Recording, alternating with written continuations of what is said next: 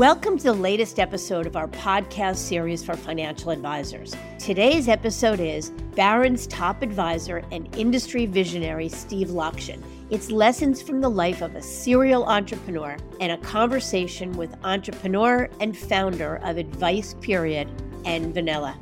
I'm Mindy Diamond, and this is Mindy Diamond on Independence. This podcast is designed for advisors like you who are interested in learning more about the evolving wealth management industry through candid dialogue with breakaway advisors those from the C suite, and industry thought leaders. It's available on our website, diamond consultants.com, as well as Apple Podcasts and other major podcast platforms. So be sure to subscribe and share it with your colleagues.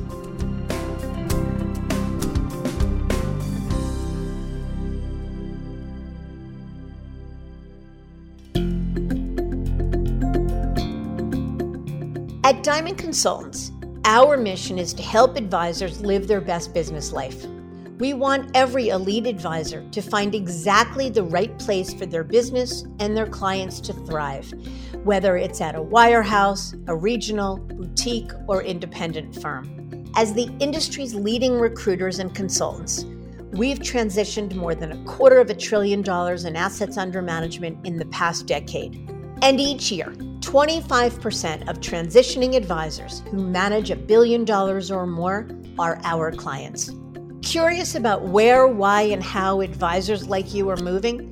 Download the latest Advisor Transition Report to learn more, including intel on recruiting deals and our insight and analysis on the latest trends in the wealth management space. You'll find it at diamond consultants.com forward slash transition report or if you'd like to talk, feel free to give us a call at 908 879 1002. It's hard to imagine that Steve Lockshin's career started as an unpaid college intern at Legg Mason. But that's where his love of the wealth management business emerged. And it's that passion that's driven him since. Moving from broker to advisor to entrepreneur to visionary, Steve founded some of the largest independent wealth management firms in the industry, including Convergent Wealth Advisors, a company he founded in 1994 and eventually sold to City National Bank, the consolidated performance reporting platform Fortigent, which he later sold to LPL, and more recently, wealth management firm AdvicePeriod. His accolades demonstrate his stature in the advisory space, listing several times in Barron's top advisors and even landing the number one spot in the country. Yet it's Steve's prescience that's the real story here. He seems to have the natural ability to see and create the next big thing in wealth management. For example, he developed AdvicePeriod from the ground up to focus on action, accountability, and simplicity and which later attracted the attention of Marty Bicknell and Mariner Wealth. And in the summer of 2021, the blockbuster deal merged the $5 billion plus AdvicePeriod with the $48 billion plus Mariner. But it's his latest endeavor, Vanilla, that takes yet another look at how to make advisors look great.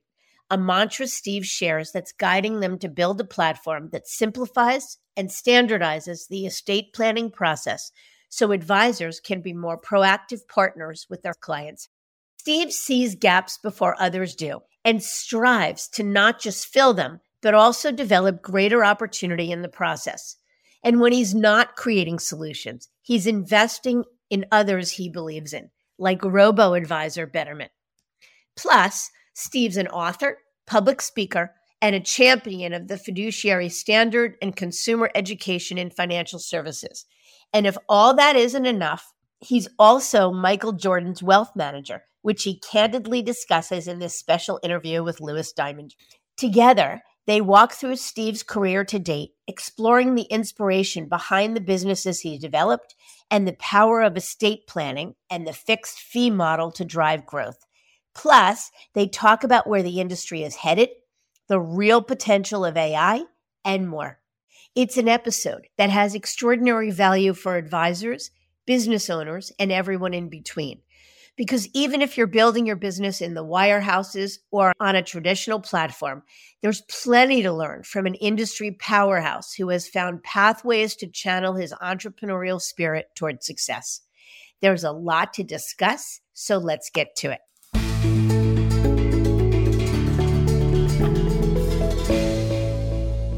Steve, thank you so much for joining us today. I've been excited to speak with you for some time. Thank you for having me, and hopefully, I won't lead you to disappointment given your excitement. no way. So, why don't you start off and talk to us about your background and how you found your way into the industry in the first place? It's an interesting story. My high school girlfriend, I bet no one started with that. My high school girlfriend's father's doubles partner in tennis was one of the, he was the top producer at Legg Mason. And when I went to college, I decided I didn't want to be a doctor. I didn't like blood, uh, all the studying. So I called up Mr. McIntyre one day and said, Mr. McIntyre, I wonder if you had any opportunities for summer intern. And he said, we don't hire kids who haven't graduated college yet and we don't hire summer interns, but you can come work for me for free if you want. And so I went to work for him for free. And there's a whole bunch of other stories that emanate from that. But that's when I figured out I really love the business and started out on the brokerage side and then ended up quickly on the advisory side. Seemed like a good deal for both of you. He got free labor and it catapulted your career. It was 100% that. And it extends even farther because his younger son, I mean, his, his oldest son, who's four years younger than I am, ultimately came to work for me for free as I started the business. And then after that, we started a number of businesses together in this industry. And now he's also married to my wife's sister. So lots came from it.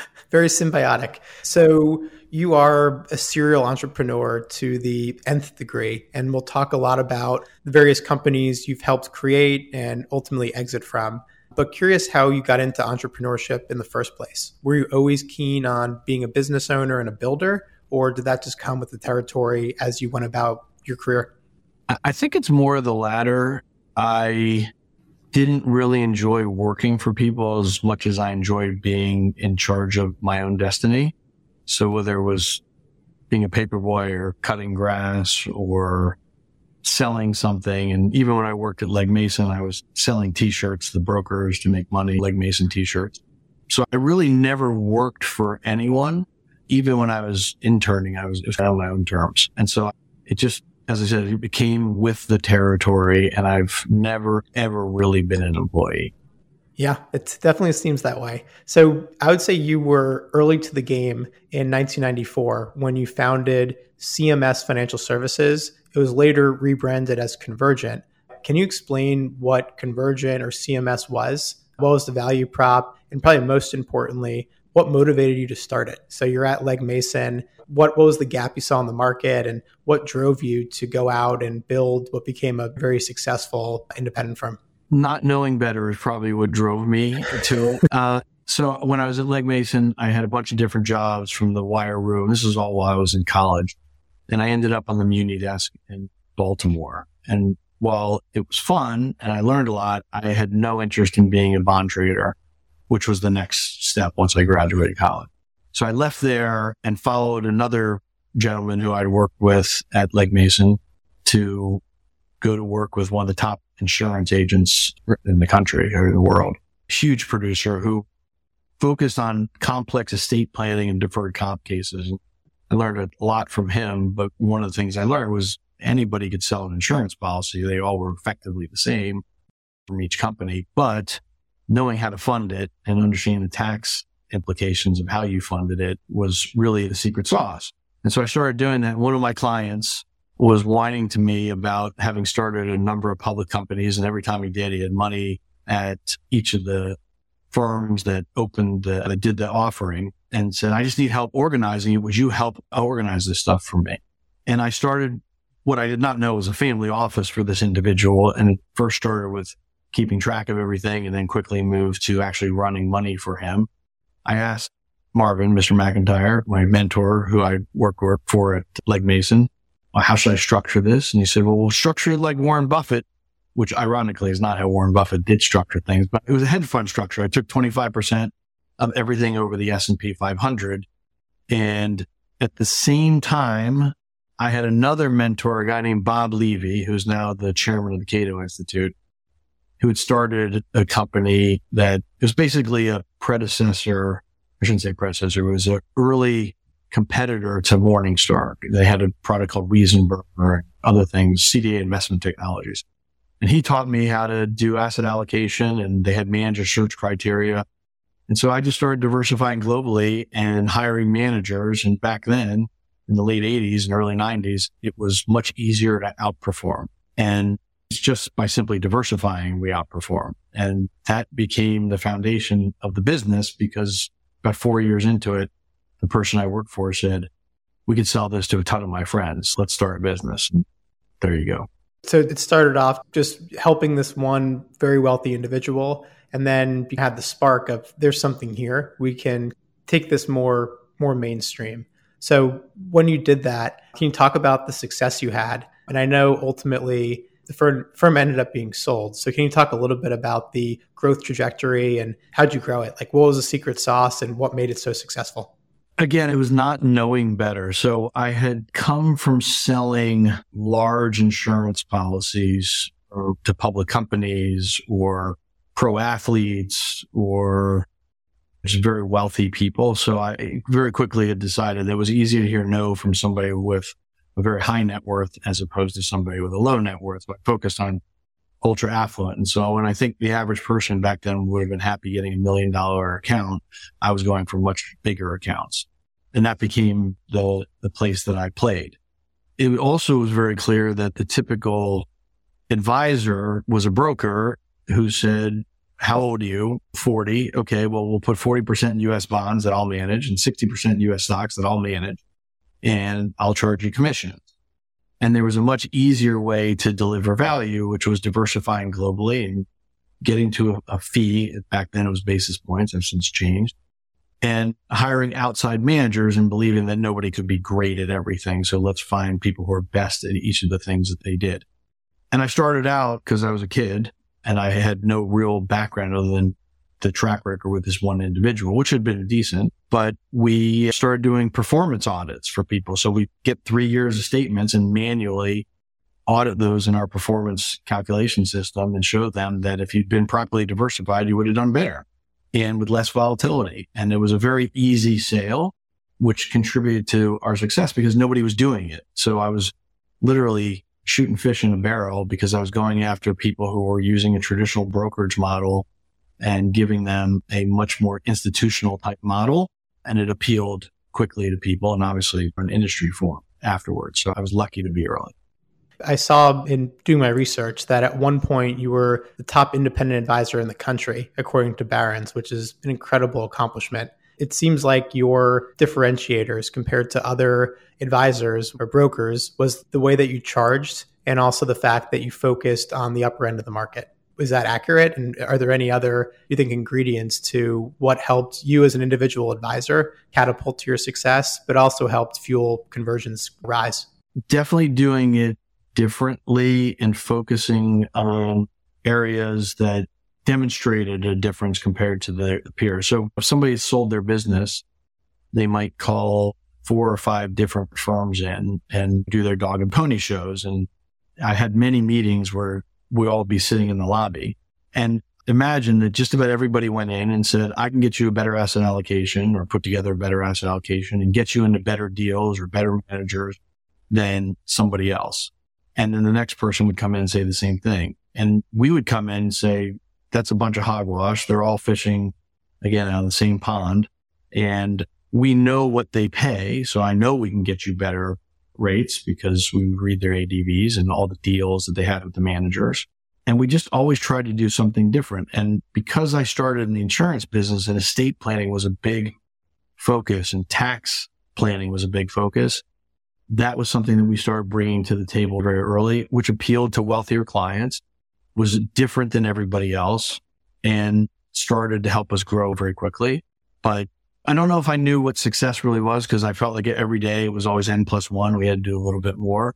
And also at times when I thought we knocked the cover off the ball, humility kicks in and you, you realize that there's, you're nobody in the industry. And so we were always just striving to bring in business and grow and all while trying to do a really good job for the clients.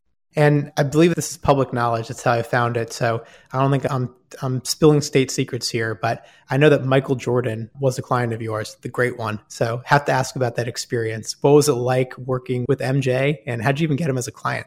Oh, we still a client, and it's on our website, so hopefully it's easy to find. But back to doing perform, I used to give this talk called prenuptial prospecting because my girlfriend introduced me to McIntyre another girlfriend introduced me to Bob Levy, who I mentioned was my other mentor that made a huge impact. And then my post college girlfriend was best friends with Boomer Esiason's wife. And so we went up to visit and I got to know Boomer and his wife and we were talking about what I did. And he said, Oh, you got to talk to my, the people I deal with at ProServ. And so I went to meet those folks and was pitching them on the things we could do for them right around the same time, a guy named Curtis Polk, who is Michael's business partner, took over as the head of all of their financial division. And I'd known Curtis through Marvin. So everybody, it's all, it's a turn, who you know often, not what you know. And Curtis gave us a shot at doing first a audit of all of the returns for the various clients. Smith Barney used to have the business at the time. And we showed them not only were they not performing as well as they could, but they were paying a fortune. And we said we could do it cheaper, better, with much more transparency. And they gave us the job. We did work for all their clients. And at one point, David Falk and Curtis Polk spun out and took team sports and created a company called Fame. And then later, Michael and Curtis left and went and did their own thing. And I've worked with them the entire time. So it's been close to 30 years of, of work as a sports dork and a big admirer of Michael Jordan, I think his intensity and his competitiveness is probably what a lot of people know about him. Has his like the like learning through osmosis from him? Are there any lessons you've applied, like following his career and just knowing him personally, that you've applied to your businesses?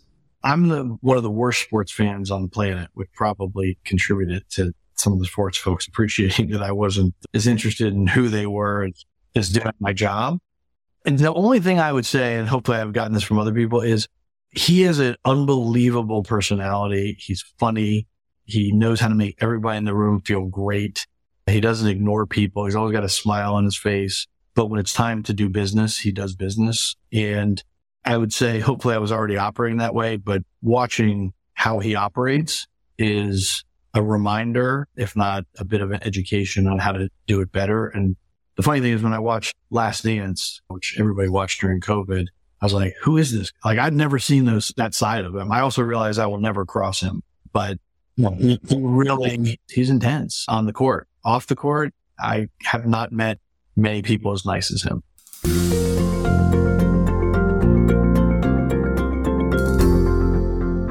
So, can you discuss Where's Convergent today? I know that this was one of the first businesses that you exited. So the firm was sold. Can you talk about who was sold to and what was the reason behind the sale?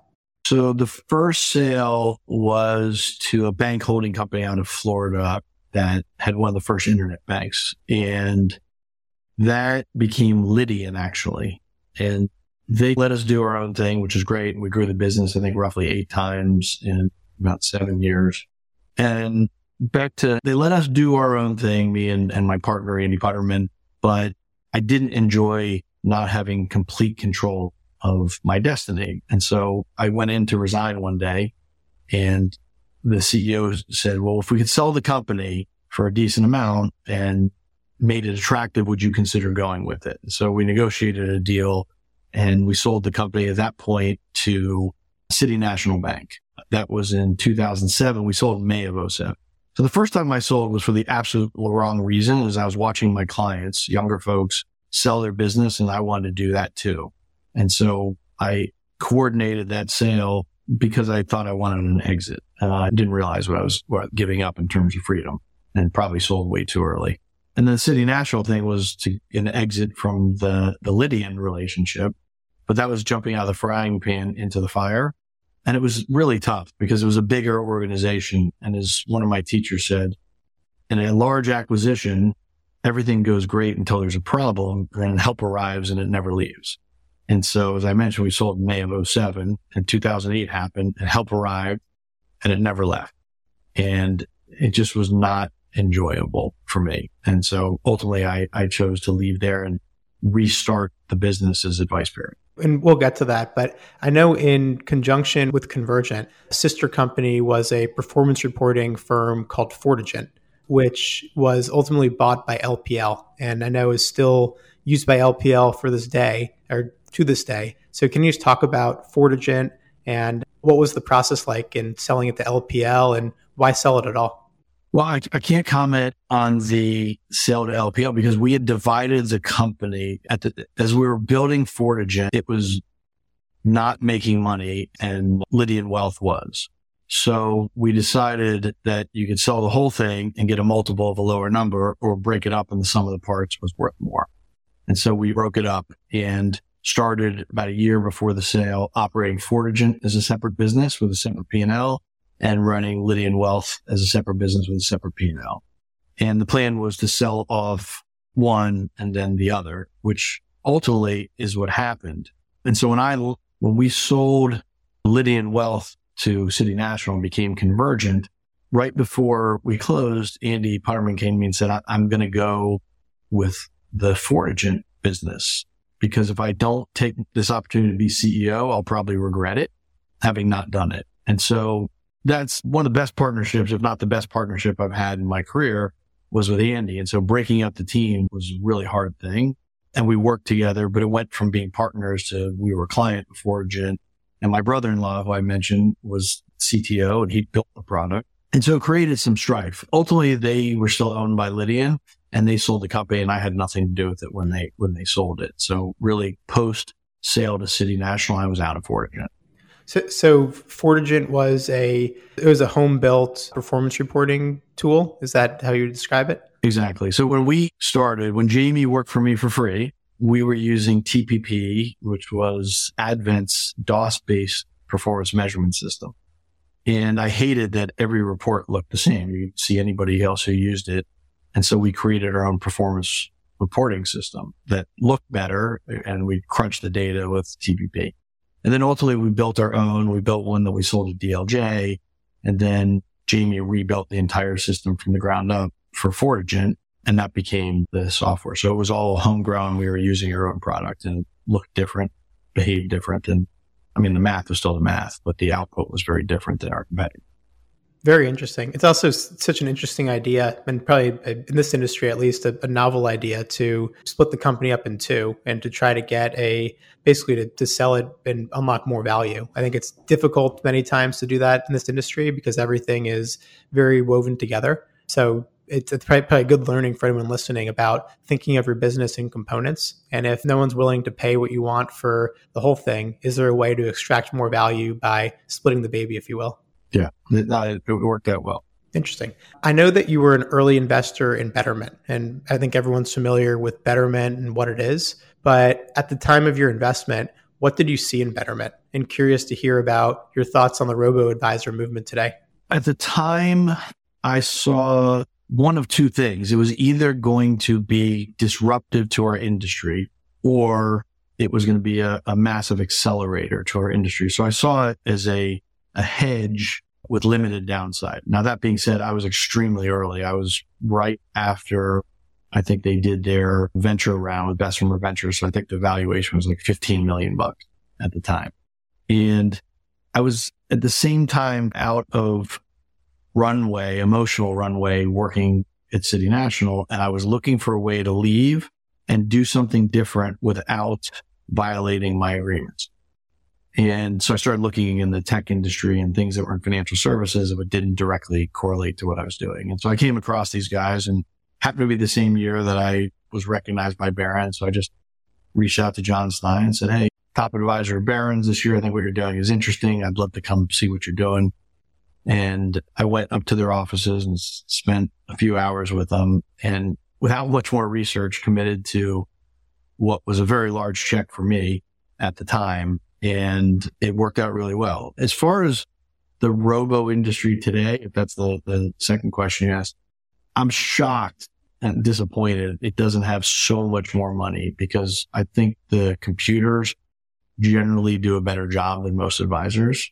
And there's so much opportunity, but I still think this is a business where personality, at least today, personality matters to the clients and it's still too confusing for consumers. And so they're, they bought what they're, they buy what they're sold as opposed to recognizing that it's math first and emotion second. At least that's what I believe is how it should.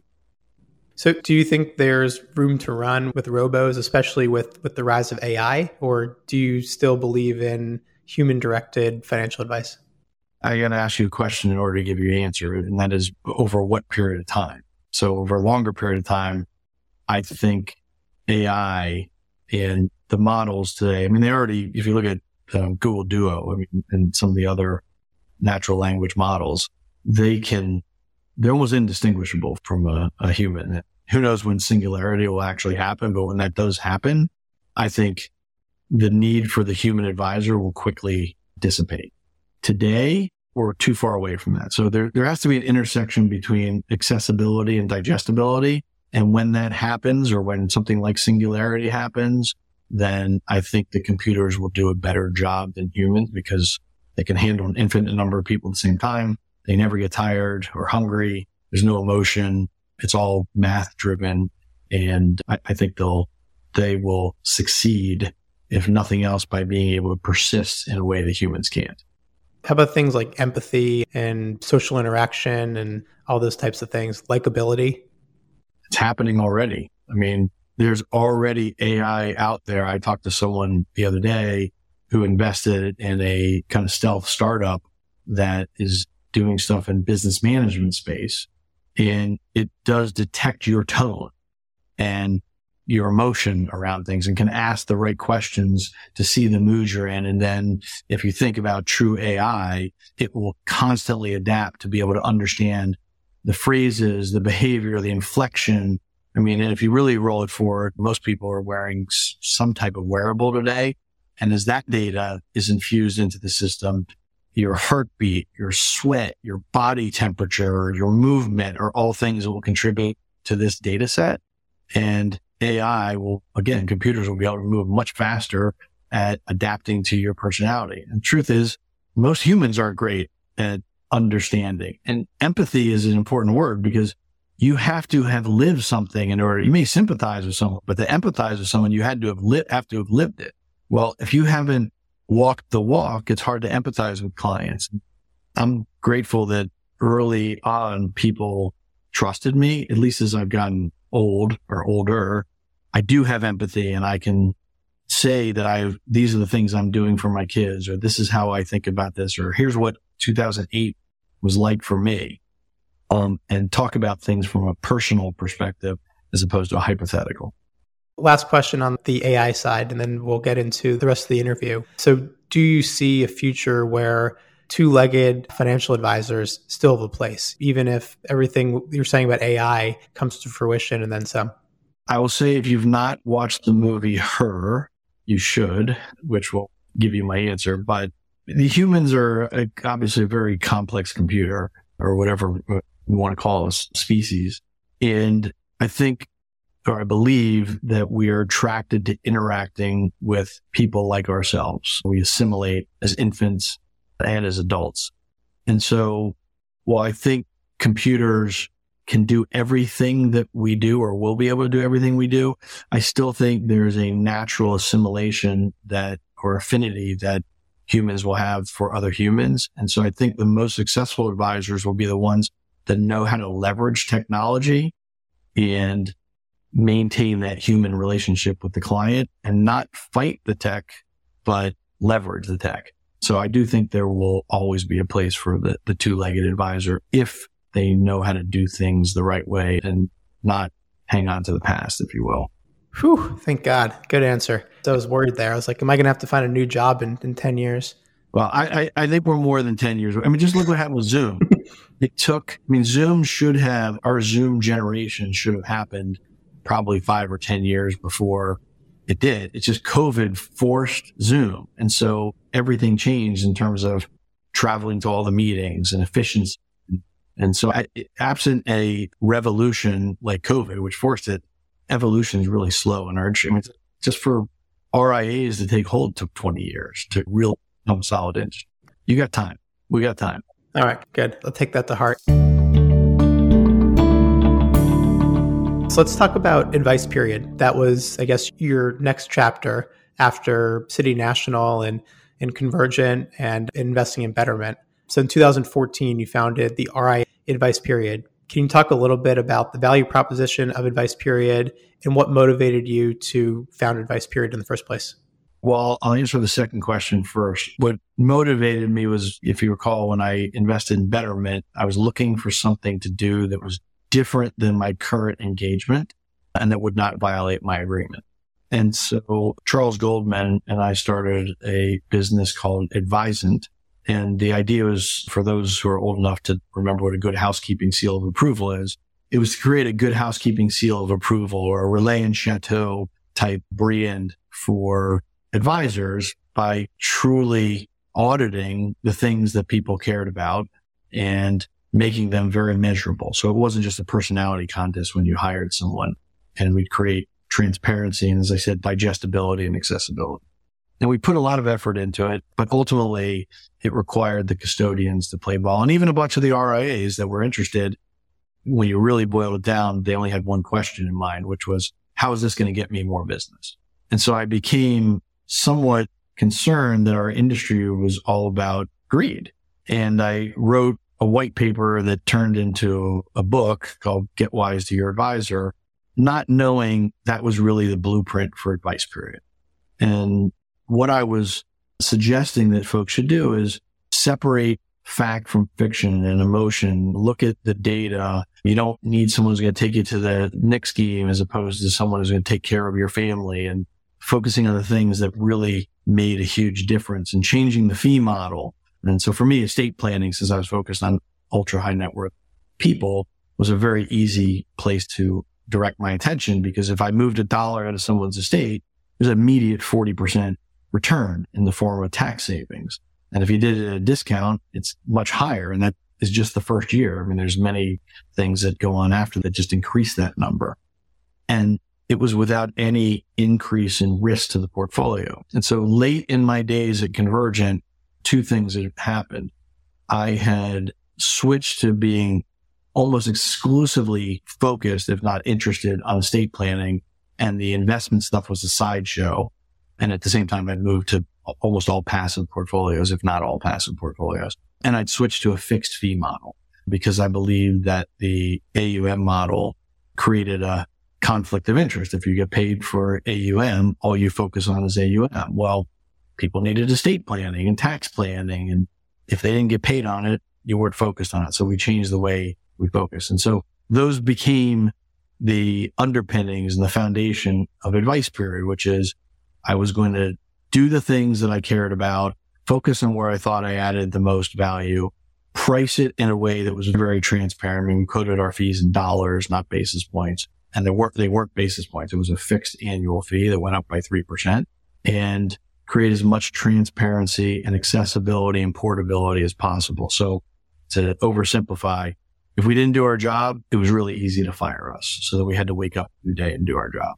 It's so interesting because there's a lot of talk and probably not as much as there should be about the first there was commissions and then that wasn't a transparent model so advisory fees basis points and assets is the norm but there are a growing number of advisors who at least for part of their practice are toying with planning retainers and fixed fees. But I think the a lot of the pushback in fixed fees is it's very hard to build a successful company, at least a profitable one. So I know you ended up selling AdvicePeriod to Marty Bicknell's Mariner. So obviously you built something that was highly successful, got it to five billion in assets, and it was a, a top RIA in the country. So how did you overcome? I guess a lot. What a lot of people say is that you can't make money in a fixed fee model. So how did you overcome that, and what would you say to the critics of that of the fee model? Well, it's interesting. I, I tried, and it's also interesting that you quoted our. So I wanted to not have AU. I wanted to put zero as AUM, really focused on kind of total wealth for our clients. Cause today, a third of our clients, we don't even manage a penny for. And if I had somebody that was a insider, $500 million of stock in their company and $20 million of liquid assets. They only show up as 20 million. So AUM is a very misleading way to measure advisors. It's just in the traditional model, the way folks did.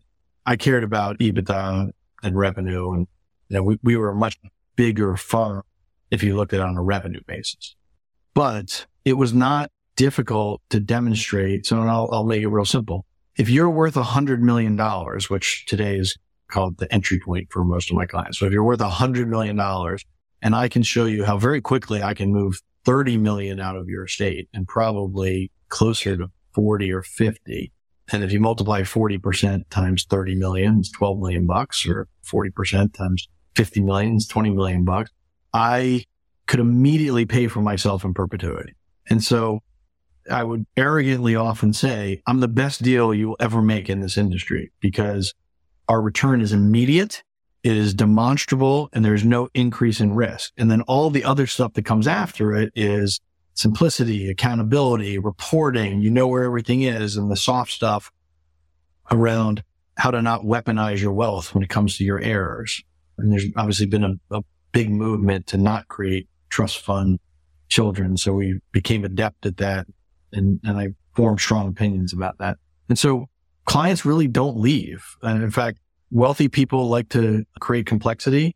And so on average, our work would go up and periodically we have to raise people's fees. But even though we quoted in hard dollars and our fees might range from a hundred thousand to a million, nobody seems to complain and it isn't hard to close business.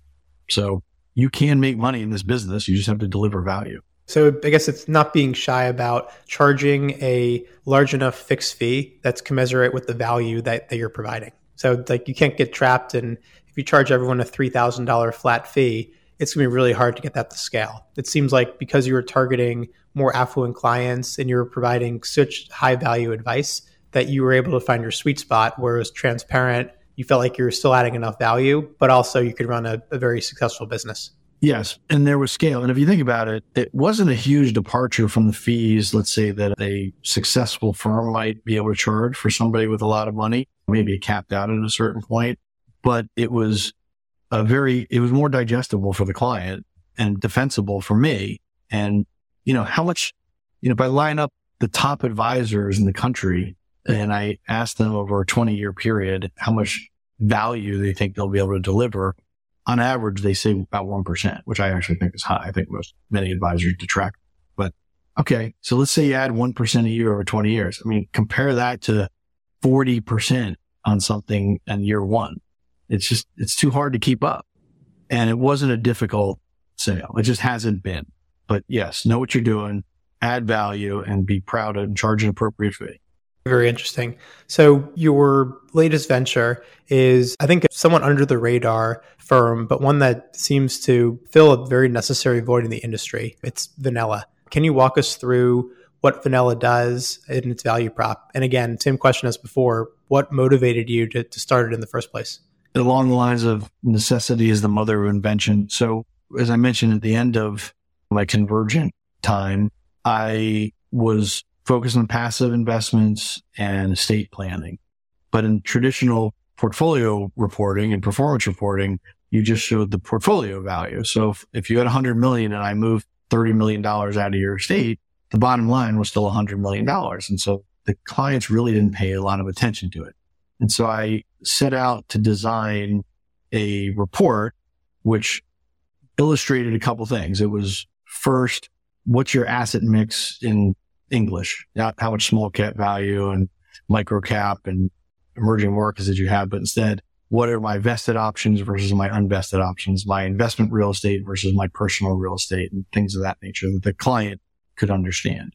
What was liquid versus illiquid? What was in your estate versus out of your estate? Then at the bottom illustrated the tax savings as of today if you died and illustrated at 5% growth to age 95 if you did nothing else. And very quickly, the conversation turned to that page and people want to know why aren't we doing more of that? Because they saw huge numbers in taxing. And so we went from trying to make money by adding value, still trying to do that, obviously by letting capital markets do their thing, but to saving money and people could focus on saving money and see it straight away. And so I wanted to automate that. And that became the beginning of Vanilla because we hired some developers to do it and they started building it out. And then I showed some of my friends. I was in a study group with Putterman, Marty Bicknell and Ron Carson and a bunch of other folks. And I showed it to them like, we want that too. So I'm like, all right, well, everybody kick in some money and we'll, I'll fund it and build it. And we started showing more people and we decided let's make a company out of it and brought in professional investors and I brought on a professional full-time CEO and CTO and the company's about 90 people right now.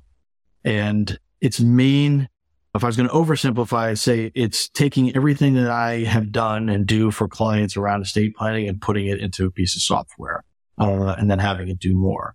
But in more pedestrian terms, the object is to provide that balance sheet that I had access to so I could see what was inside the estate, what was outside the estate, identify what the plan, what to plan with. The software can look for certain patterns and suggest that you should plan with this asset versus that asset. It can create illustrations of what ifs. So it was taking what some of the financial planning software is doing in a more rudimentary fashion and doing it on a very deep estate planning fashion. Because today nothing really looks at what's GST exempt versus not GST exempt. Is it a grantor trust or not a grantor trust? So it's got those features. It will have the ability to interface with the insurance agent and then give them a beautiful report. So the idea is it becomes a platform for everyone in your financial life to congregate and share information and becomes the one true source of information, including something called ICE, which eh, I want something called vanilla ice, but it's in case of emergency. And so very often like my wife says, if you die, you've complicated our lives so much. I have no idea where anything is. Well, now she can go in, see where everything is, who to talk to, who are the trustees, what the terms are, and it's all dynamic and online. And it's hopefully will create a lot of ease for the less informed party in a relationship. And so that's some of it. There's all, I don't want to, I can ramble on for hours about, it, but there's, it does a lot, but it's very estate planning focused. We'll include the, the link to the website and any other literature in the, the page description because I, I, think it's it seems like a very powerful tool that is very much needed in the industry. Because I do hear about estate planning be a much more important topic. It's a way a lot of firms try to differentiate, but it's also I think complex, and a lot of folks think it's just reserved for attorneys. Like I don't, I don't do that, or it's too complex. So it seems like what you're trying to do is democratize estate planning and make it simpler for advisors and clients to access estate planning strategies. Is that accurate? Yeah. And I would add a couple things. The mantra is make advisors look great. And so knowing that a, a lot of them are uncomfortable with estate planning uh, because they're either not interested or they just don't get it, to give them things that they could give the client to talk to their attorney about. So they don't have to become attorneys or become as well versed as some of the top providers, but instead they can generate ideas and look good for the client and become, remain the quarterback. So that's one thing. The other thing is I want to stop advisors from being lazy. And so today, if you run a solution in financial planning software, the advisor has to run the solution, the advisor has to present the solution, and the client has to accept the solution. Whereas our software can identify an opportunity, serve it up to the advisor to discuss with the client. But if the client doesn't log into the system, and we haven't released this yet, but right now being built, if the client doesn't log into the system, then it pushes it out to the advise uh, to the client directly. So in other words, if an advisor gets overwhelmed, doesn't doesn't follow up, it doesn't the client shouldn't suffer. So the system will notify the client, hey, you've got an opportunity, use your exemption, or your kid just turned 18. You should have healthcare and financial powers for them, or something along those lines. You need to make your annuity payment for your GRAT. So we want to make advisors look great, but we also want to protect the client from the lazy advisor that maybe just be a good sale. Steve, it seems like a complete no-brainer for folks to to use this platform. And I wanted to thank you for being so gracious with your time today.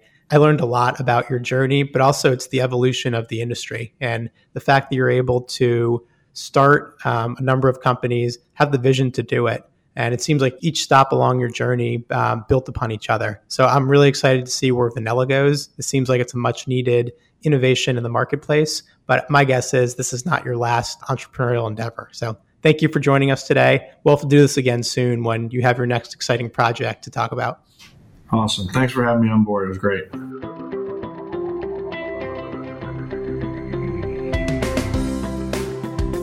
As we get closer to the final episode of 2023, we want to reiterate how grateful we are to listeners like you.